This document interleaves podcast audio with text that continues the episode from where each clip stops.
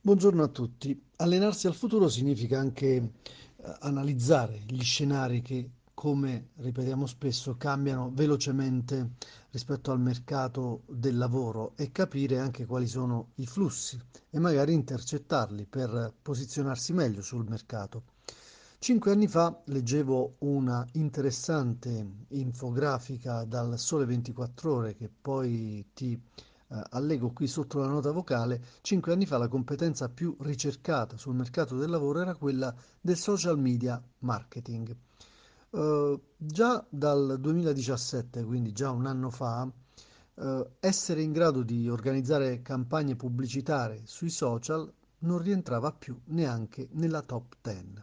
Questo per dire quanto veloce sia eh, il mercato e quanto eh, rapidamente cambino le esigenze delle aziende che oggi cercano soprattutto chi è in grado di lavorare nella Network and Information Security, cioè partendo dall'analisi magari dei, dei dati, eh, perché chi è praticamente eh, in cima alla top 10 è il Cloud and Distributed Computing, cioè chi è in grado di gestire i dati sul cloud, quindi sulle nuvole, e da tre anni ormai questo è il quarto anno che riesce ad essere il, diciamo, la figura professionale più richiesta.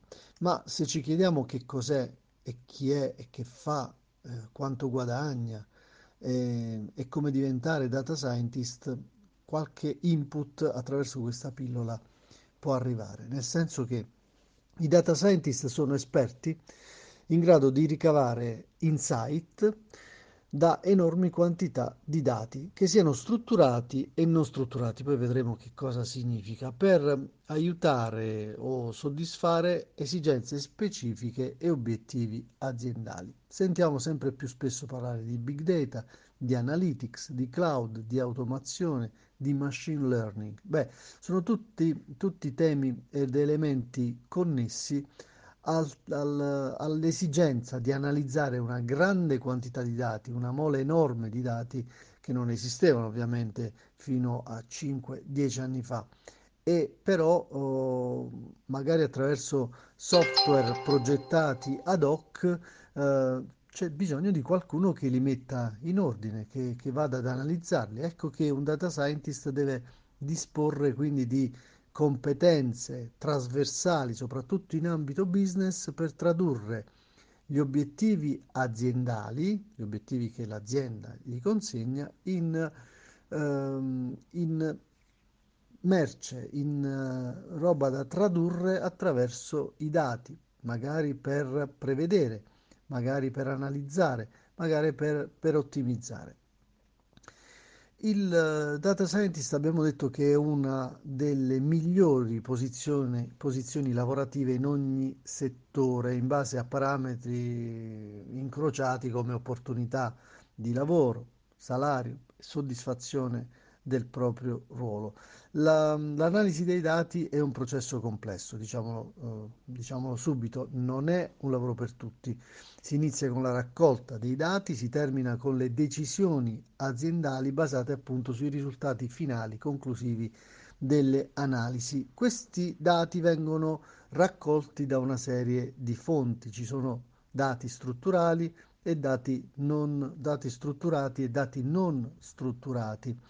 Alcuni possono essere letti da un sistema informatico, altri invece sono non strutturati e sono quelli che stanno crescendo più velocemente che provengono magari da input di persone. Uh, facciamo degli esempi per capirci. Recensioni dei clienti, email, messaggi sui social e così via. Questi dati ovviamente sono più difficilmente uh, reperibili dai sistemi e dai software, ci vuole chi è in grado di classificarli in modo automatizzato e qui diventa preziosa la figura del data scientist, a cui ovviamente le aziende si affidano per trarre valore proprio da questi dati.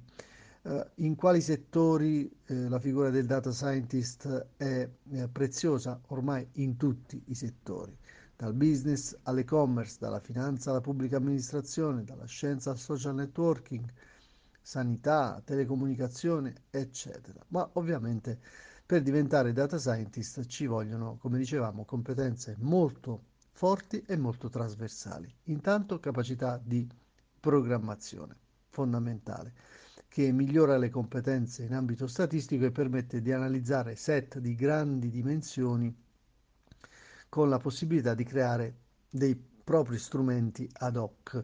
Poi ci vuole un'analisi quantitativa e anche una qualitativa, eh, la comprensione del prodotto per stabilire le metriche e quindi migliorare le abilità di debug, la comunicazione e l'ascolto, aggiungerei anche, e poi il lavoro di squadra.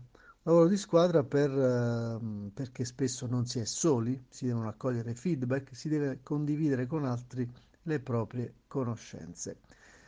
Come diventare data scientist? Infine, ci sono diversi modi, alcuni preferiscono, come dire, sperimentarsi su strada, quelli più tradizionali invece conseguono un diploma di laurea, una laurea o una specializzazione di livello superiore.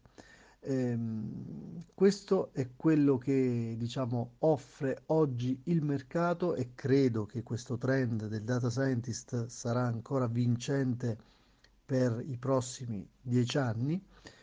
E, ehm, e quindi se c'è questa predisposizione a, ad assumere competenze trasversali, analizzare i dati, a capirne di programmazione e a mettersi in gioco, io fossi oggi un giovane andrei sicuramente decisamente su questa strada perché è partita già anche in Italia la caccia al talento di data scientist, di scienziati dei dati ce ne sono pochi e di quelli bravi e affidabili molto molto pochi, per cui la caccia al talento significa posizionarsi benissimo in un mercato in forte ascesa e poter anche guidare attraverso il potere contrattuale anche le condizioni economiche di lavoro.